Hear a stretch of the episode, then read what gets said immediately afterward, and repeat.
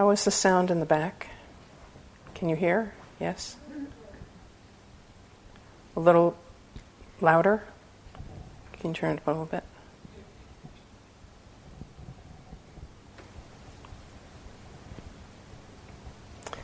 How about now? Better?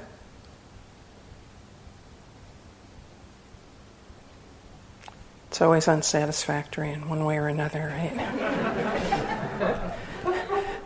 the ones that need it louder have a, an issue, and then the, the ones that, for whom it's too loud, have an issue. Isn't that just the way it is, you know?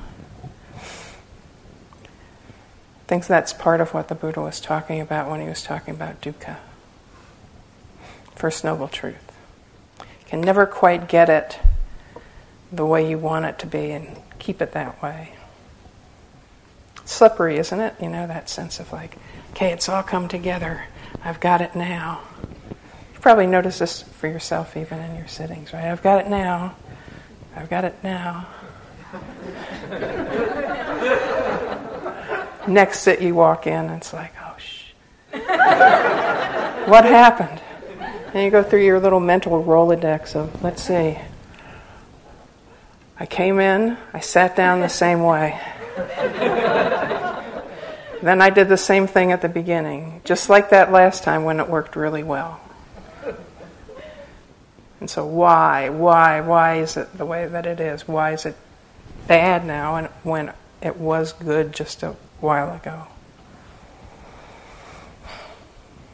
Things are complex, right? There's a lot of different causes and conditions that go into creating any experience that we would have.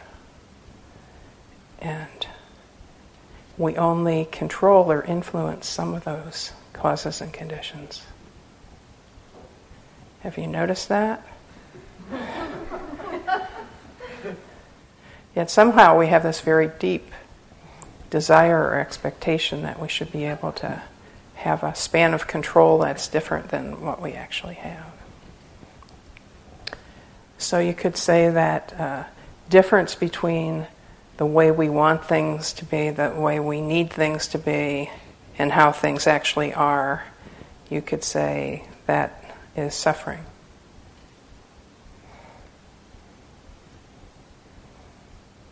Now, it is true, it is the case that in some ways we can reduce the amount of suffering that we have by learning how to work with our attention and our intention of starting to understand what's the wise relationship with experience that will lead us to having the most upside and the least downside in terms of both what arises moment to moment, but also in terms of how we relate to it. We're looking, we're looking for the formula.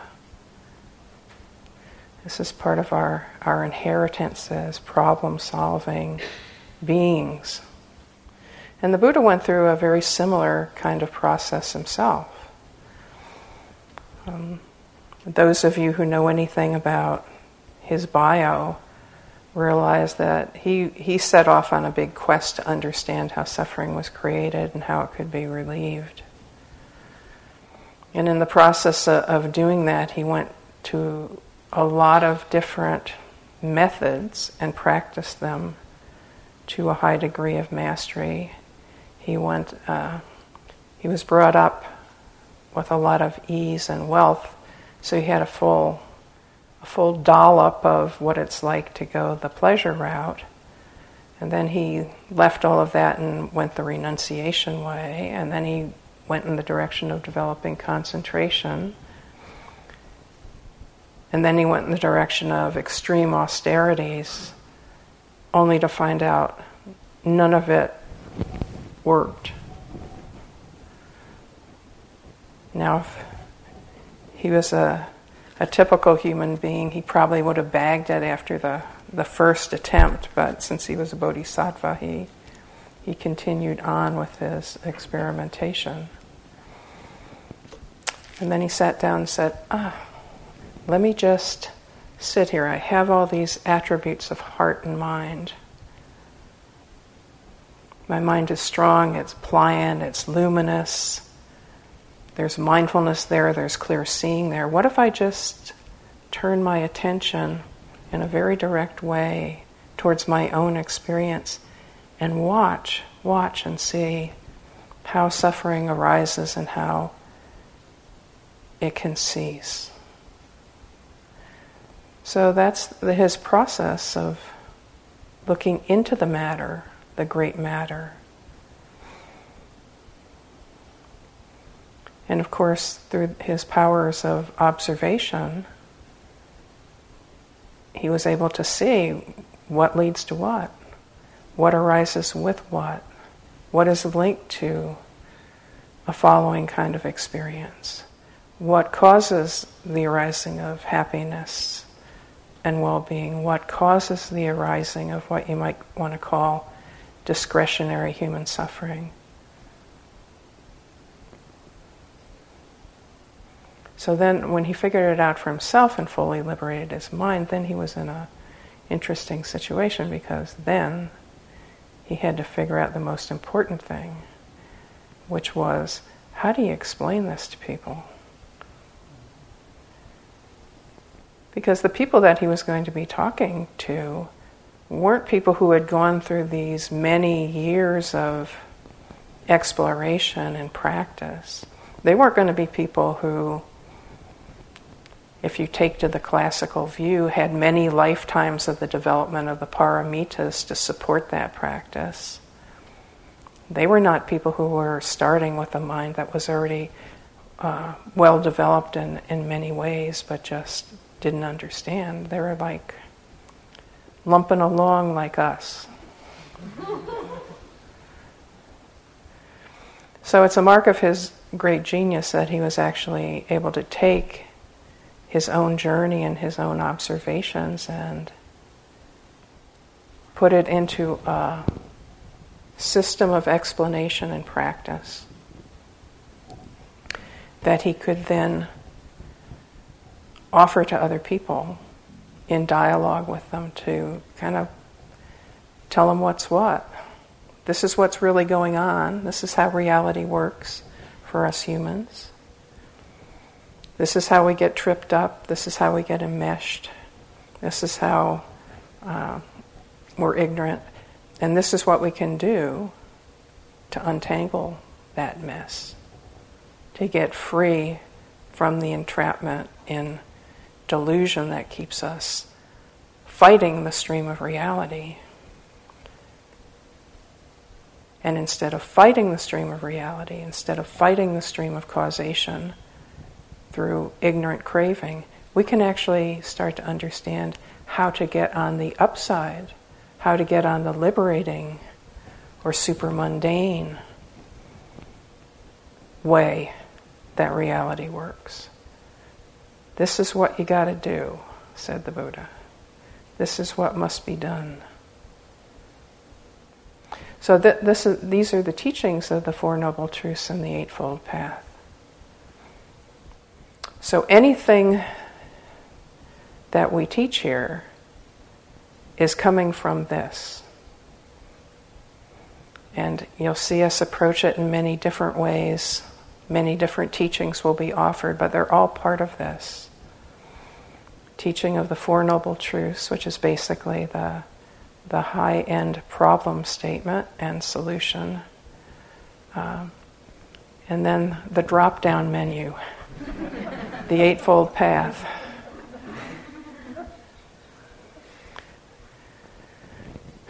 So it's an amazing act of genius, and one of the most remarkable things about the whole system is how it's been carried uh, with fidelity for 2,600 years until uh, very recently almost completely by Asian cultures. So, we human beings, we mess up a lot of stuff, but this we haven't messed up because this still has its liberating power intact. So, we can reflect on the power and the beauty of this mind to mind transmission for 2,600 years, where someone would practice the teachings as they, they heard them and received them from a teacher, very often a monk or a nun. Practice these in community, would come to awakening. The next generation of awakened minds would teach those who followed like that, like one candle lighting another in an unbroken chain. So you're part of that. You're part of that now. So, Bhante last night uh, touched on a lot of different things, but he talked about the Four Noble Truths in, uh, in particular.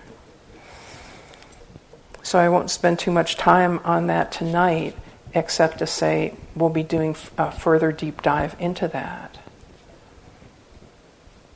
But I'm going to talk mostly tonight about the second step on the Eightfold Path, which is wise intention. Wise intention. So it's an interesting thing if you look at the position of this particular aspect of the Eightfold Path, wise intention. It's the second step. What's immediately in front of it is wise view, which is basically the Four Noble Truths and uh, mundane wise view, the truth of, of karma in particular. So, wise intention is second, though. So, wise intention, we're getting into operationalizing some of the insights of the Four Noble Truths. And the fact that it's second is significant because it's telling you this is the compass, these are orienting principles for the whole practice path if you understand that these should always be read into everything else that's being said or everything else that's being cultivated, you won't go too far wrong.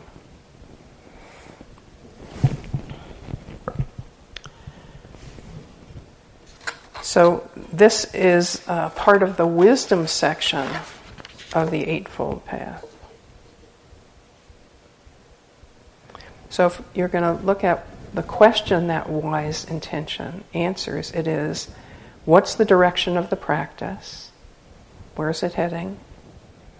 What attitudes of mind are being cultivated as part of the practice and while I practice? And what attitudes of mind need to be present to and in the practice for transformation to occur?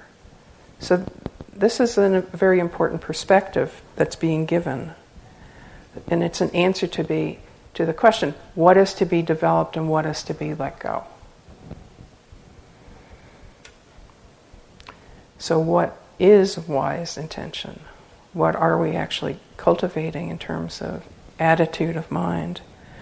So the buddha says wise intention is the intention of renunciation the intention of non ill will the intention of harmlessness.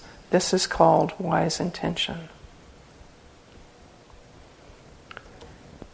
So the first of these he mentions is, is renunciation, and then the second two things that he, he mentions is uh, non ill will and intention of harmlessness. You could read that as uh, metta and compassion, right? So that's that's the trifecta. So let's take a little bit deeper look at what they are and what they mean. So let's take renunciation first, which is a very interesting piece of it, and probably the more difficult of these to understand. So, in our car- culture, I know we come from a lot of different cultures, so, but there is a g- kind of generic modern or postmodern Western culture, renunciation sounds a little bit like denunciation, right? renunciation, denunciation. Um, maybe it's got a resonance uh, upon first hearing, uh, something like uh, being a killjoy, you know, being a party pooper, uh, a bit of a Grinch, renunciation, you know. Renunciation.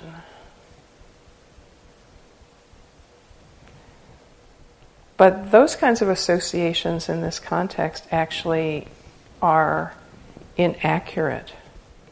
So we don't practice renunciation in order to punish ourselves or to suppress joy. But it's about not getting uh, stuck on or limited to sources of pleasure which block higher happiness and freedom. It's about not stopping short. And you know, we all, all know that there are many sources of human happiness, right? Pizza was good at lunch. right? The, the leaves, you know, can be beautiful this time of year.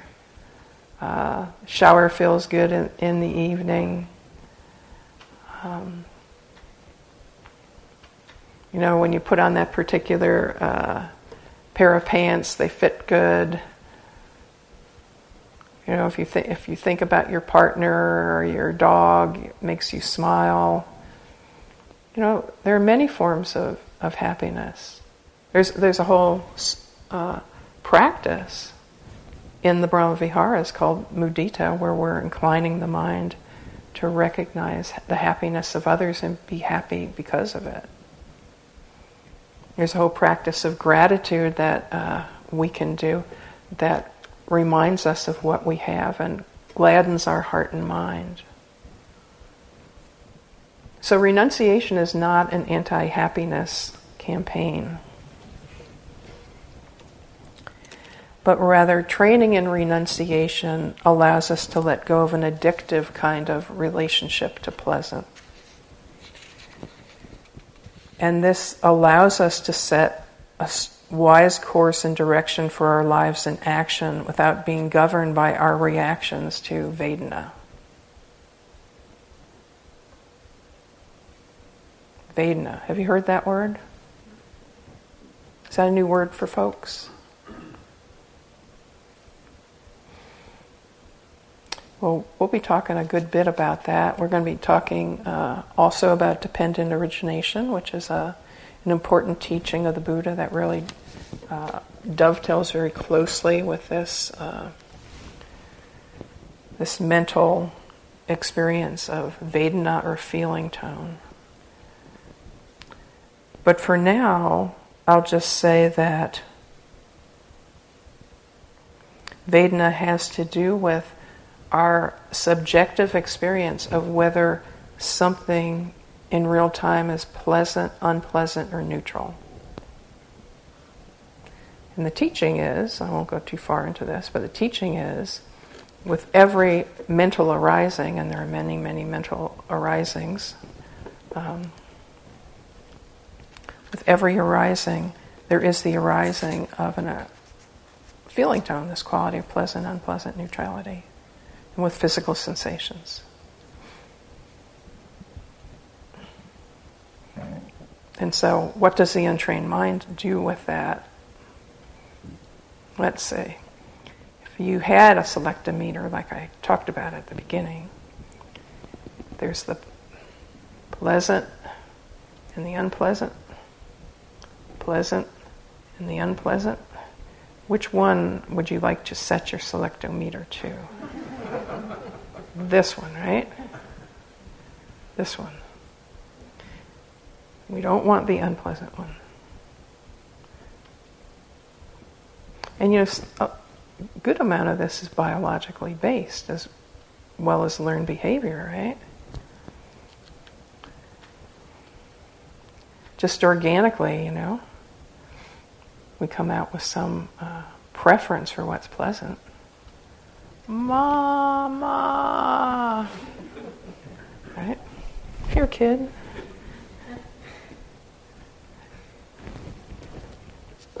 Even when you look at uh, you know how human beings are usually created, know, there's very often some pleasant in that, right? we're, we're kind of set up to, you know, follow this in an evolutionary kind of way. And sometimes there can, there can be wisdom in it and it can be very wholesome. But what happens if we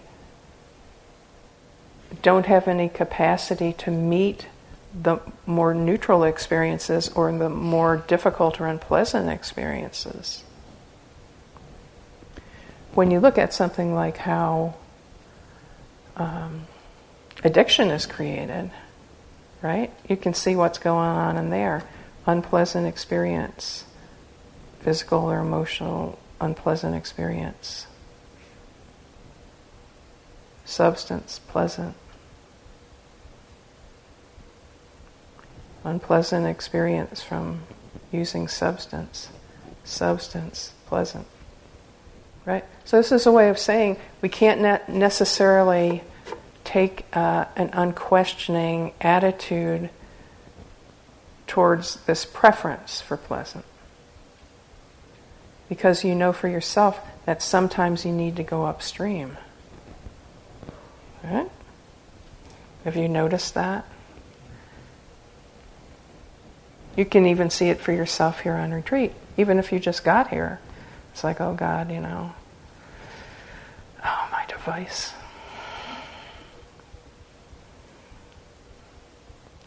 I really don't want to. I don't want to give it up. But you did, right? Why did you do that? You may be asking yourself that very question right now. Why did I do it? Well, you, you did it in part because you're like, okay, yeah, I reach for it a lot. It's got value. It's got a lot of pleasant, and it's it's my ball and chain, right? It's like it's my world has shrunk down to scrolling. Some way or another, perhaps, I'm no longer connected to myself, let alone to other people. It's all mediated through this. And yet, there's a pull, right? It's like a tractor beam. Uh, I'll just surf a little bit more.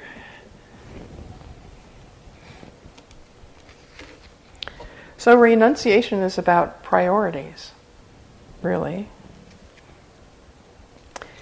And it it's a value statement that assumes that the most important thing for us is actually bhavana, the cultivation and development of the heart and mind in the direction of liberation. So, why is this assumption made that this is the most important thing for us, bhavana? Because we're assuming that you're on board with the observation of the Four Noble Truths, at least tentatively, right? That there is suffering, there is dukkha,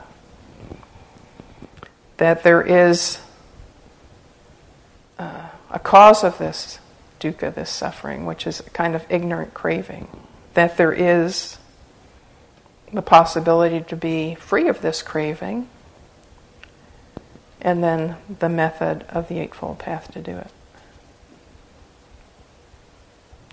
So, how does renunciation relate to this? Well, you know, if we assume that the cause of human suffering of the type we're talking about here is deluded craving, then we ought not follow craving if we want to be free. Because it's kind of like drinking seawater. You know, it just creates more of the same. It increases the thirst and doesn't satisfy it. So we need to let go of craving and not follow the path of entanglement with it if we want to be free. So to choose bhavana, to choose this desire for the development of the heart and mind in the direction of liberation, is actually a values choice that guides decisions both on the micro and the macro level. And these determine our life direction and whether or not we become more enmeshed with craving and suffering or whether we move towards freedom. So, if uh, our priority is awakening, then we don't want to be controlled by the pursuit of pleasure as a determinate value.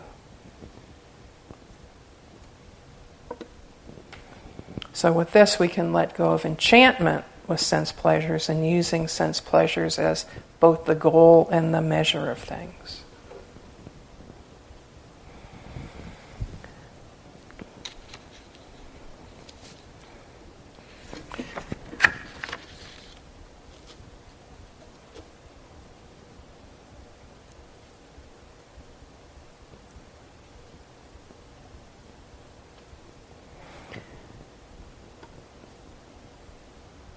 So sometimes we need to swim against the current. Now, you may think from what I've been saying, or you may fear from what I've been saying, that pleasure is a problem. But those of you who know the life of the Buddha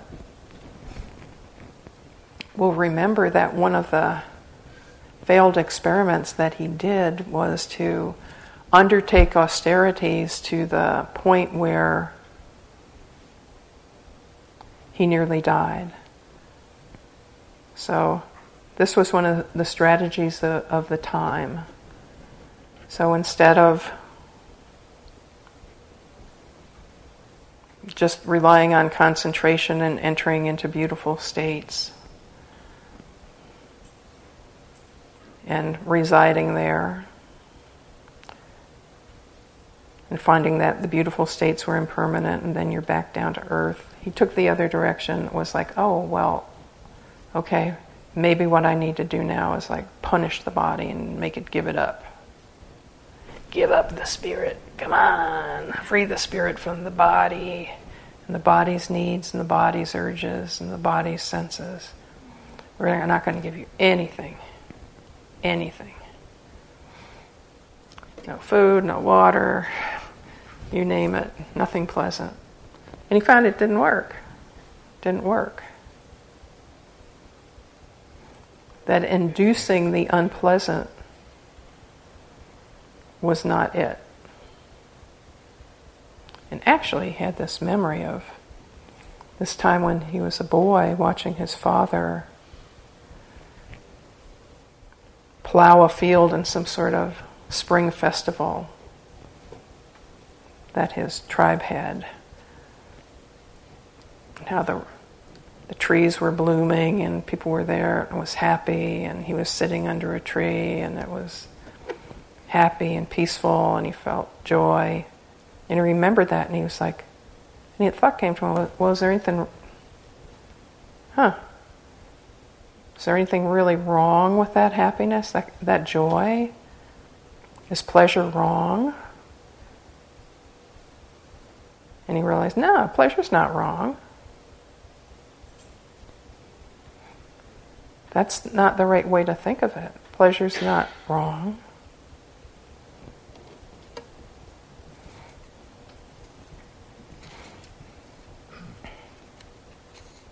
So the thing about sense pleasures isn't that they're wrong or should be rejected, it's that they have limited ability to provide lasting satisfaction. So they don't warrant being made the measure of things. They're not the main compass to use if we want to be happy. Now, th- there's a very paradoxical thing that happens now. So the, the Buddha opens to the wholesome, pleasant, and says that he found no fault in it. So this is when he moves directly towards enlightenment when he's including both awareness of the pleasant and the unpleasant in a balanced kind of way.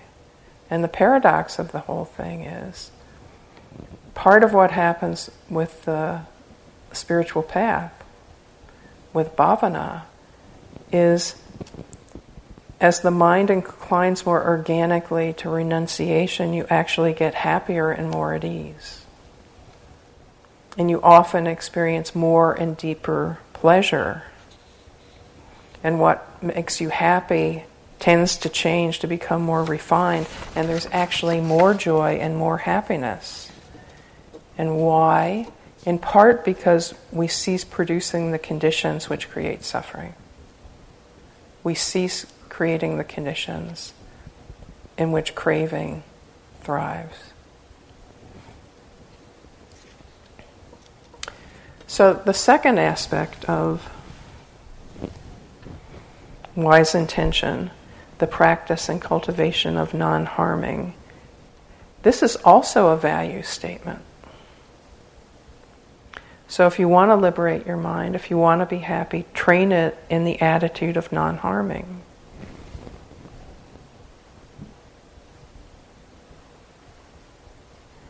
Why does non harming make you happy?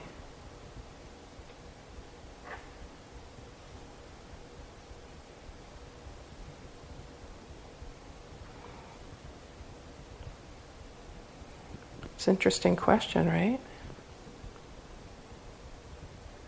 Because in order to harm, in order to harm, both ignorance and aversion have to be present.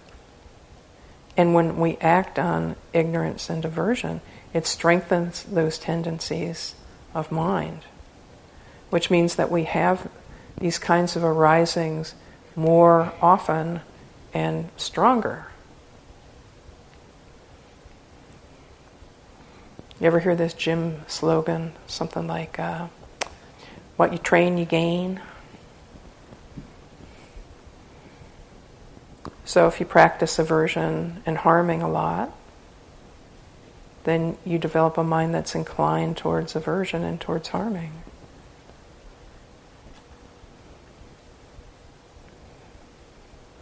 So, this metta, this loving kindness, should be cultivated towards yourself and towards others, and also towards what you experience internally, towards your own subjective experience.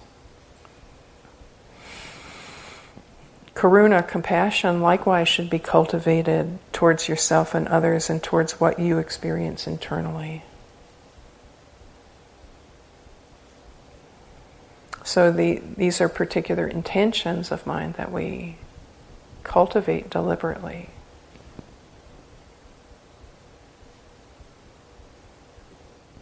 You ever have the thought or have said or heard somebody else say something along the lines of, well, it's just how I am, or that's who I am?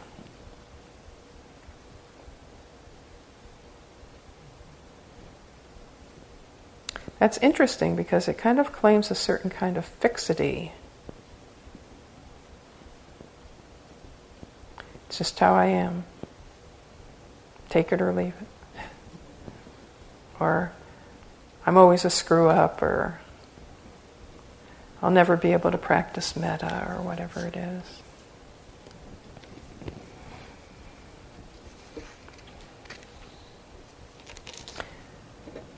The Buddha would say there actually is no fixity,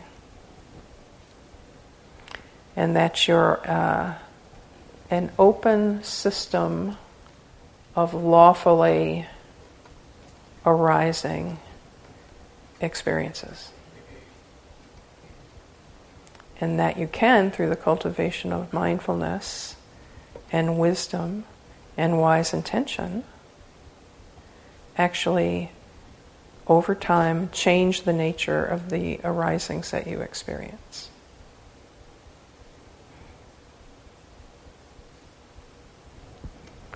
It's kind of a wild thought.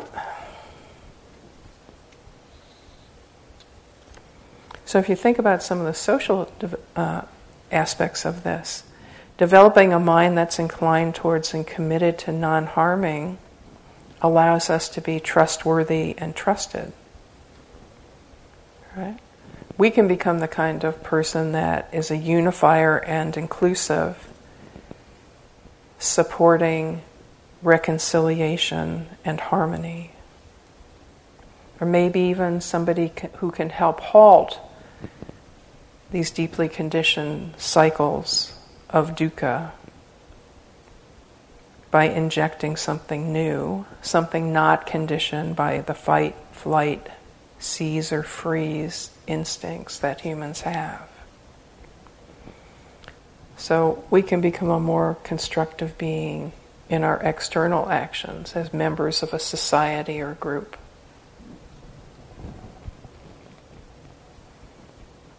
So these aspects of goodwill and compassion are relational in nature. So they are reflected outwardly as well as inwardly.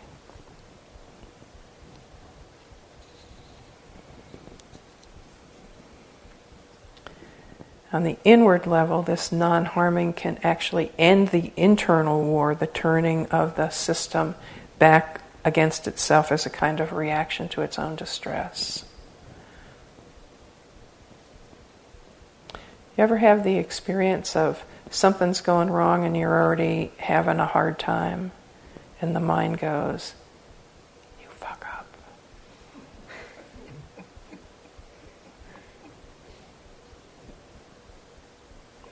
and you always will be.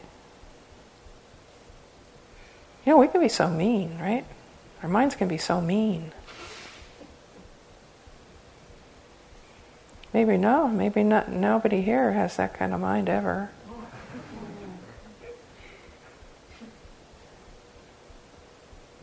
As if you didn't didn't know you're already suffering. Yeah, I'm suffering, but it's my own damn fault because I'm so fucking stupid. Or sometimes we'll go, why do I keep Dun, dun, dun, dun, dun, dun. Sometimes that'll come up in practice meetings. Why do I?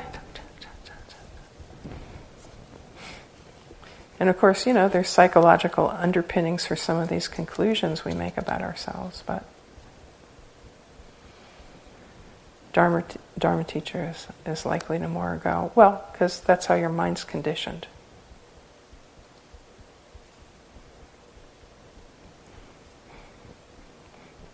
So the mind is, is conditioned that way. It's conditioned to kind of be mean and not really be self supporting. Can that change? Yes. Will these trainings support that change? Yes.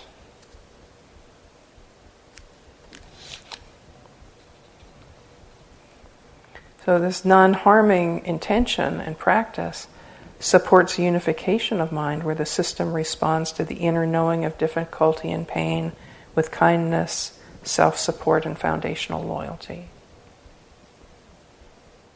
Now, that would be a nice mind to have, a mind that's loyal to itself.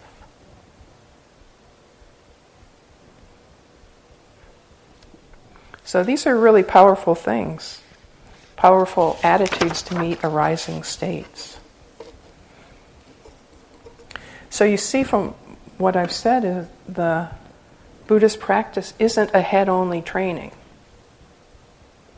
So you get right down in there, right down to the level of instinctual desires, which is our reaction, our organic reaction to Vedana, as well as working directly with how we think about reality, often unconsciously, and working directly with the emotional levels of the mind as well. Our emotions, our habits.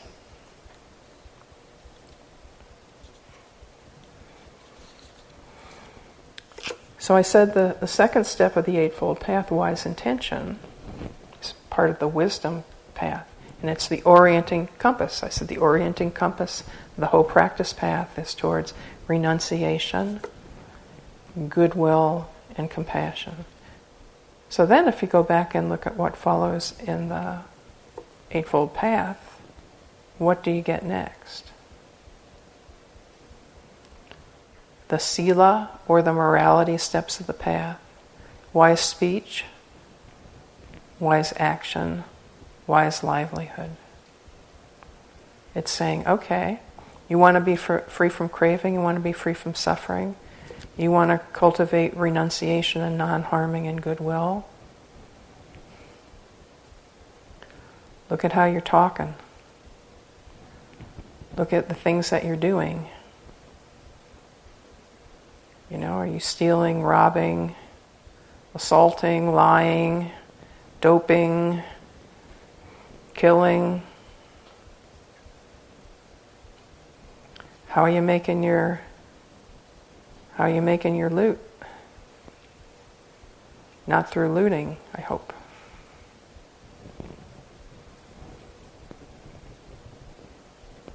So, can you say that's an outflow of wise intention? That Buddha says in particular. Look at these things in particular. You, do, you take care here. Take care in your ways of action.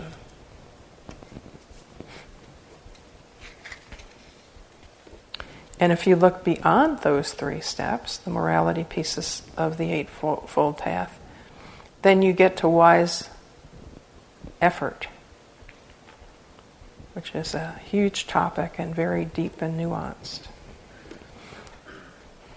But basically, what wise effort is, here the Buddha is saying, this is what you're trying to do. You're, you're trying to um, not have unwholesome states and actions arise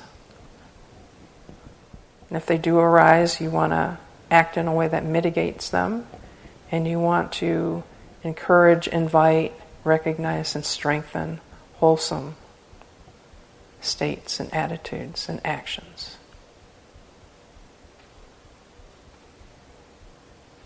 So, how do you know the difference between wholesome and unwholesome? That's the, the axis, right? states born of delusion, states born of aversion, and states born of craving, unwholesome.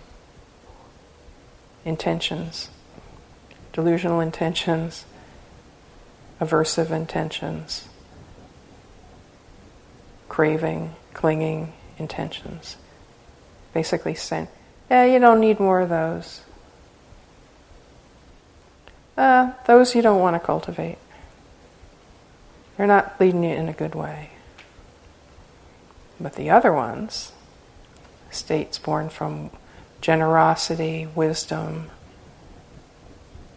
compassion, metta, ah, that, that's what you want to cultivate. You want more of that. You want more of that in your mind stream. You want more of that in your actions. That's the seeds that you want to plant. There's where you want to cultivate, right there, that kind of thing. And then, in the classical unfolding of the Eightfold Path, then you get to wise mindfulness and wise concentration. And those are two of your primary tools to actually do the, these cultivations. Mindfulness allows you to recognize your experience in real time. What are you actually experiencing in real time? Is it wholesome? Is it unwholesome? What's the Vedana you're experiencing in, in real time? Is it pleasant? Is it unpleasant? What kind of intentions are there in real time?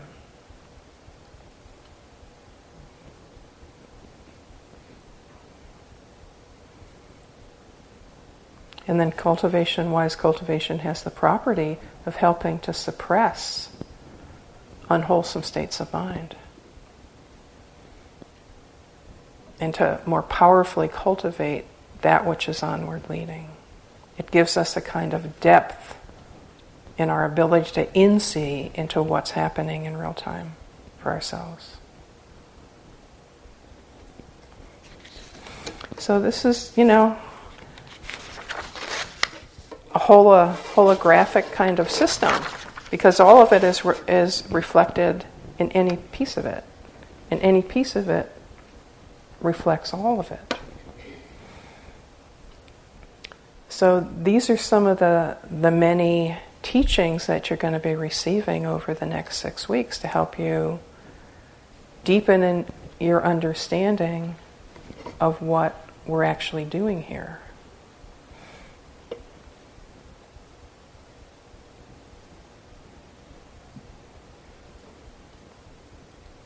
So, the most amazing thing about it, or one of the most amazing things about it to me, is that the kind of learning that you do here really draws on all dimensions of your being. Because a lot of it is experiential. What do I mean by that?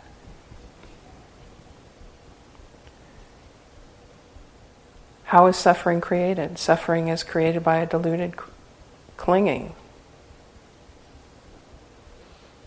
How do you recognize deluded clinging? Because you're suffering.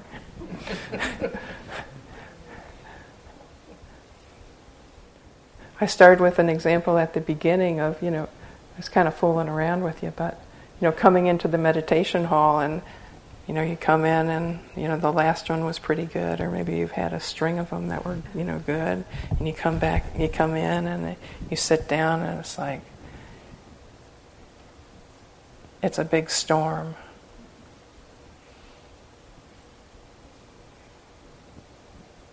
I don't like that. I don't want it. I want something else right now.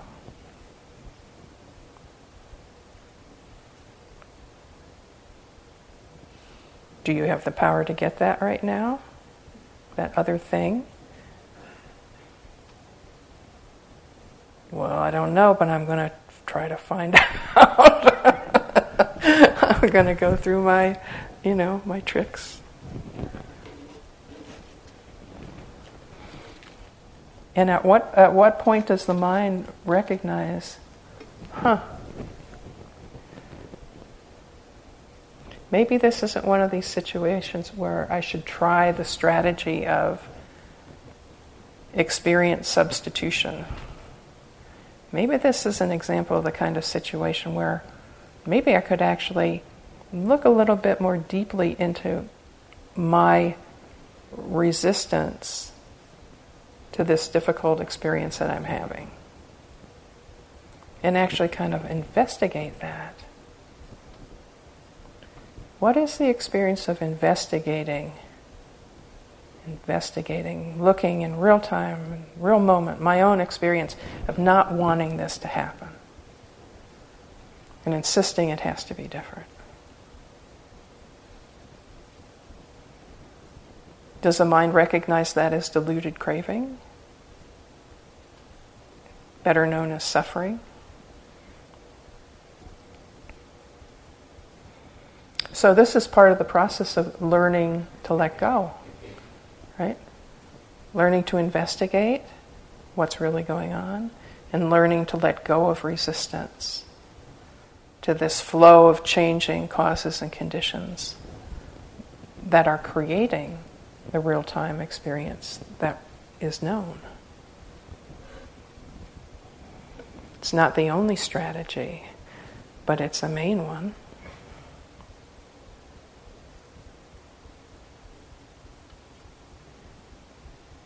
Mm, you're going to have so much fun.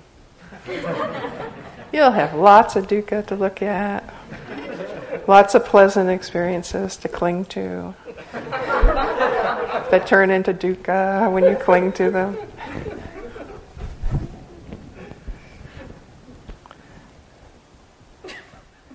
But you know, this is all about learning to know your own experience in real time, come to understand it for what it is, how it is in real time, and learn how to relate skillfully to it. How to know, connect to it, how to know it with wise intention. How to understand it when it's there, how to respond with self compassion and wisdom, how to relate to it, how to relate to it, how to, how to d- develop a mind that is unconditionally loyal, that responds with self support to difficulty and distress, and that doesn't collapse with unpleasant experience. that's free to enjoy what's beautiful and onward leading and pleasant.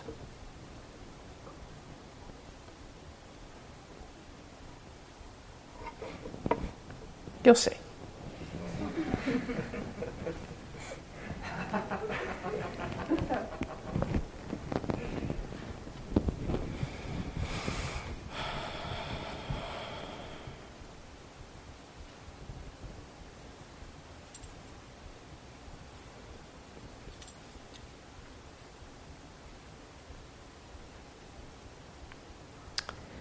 May the benefit of the practice that we've done here today by offering and hearing this talk be a cause and condition for our own awakening and for that of all beings everywhere.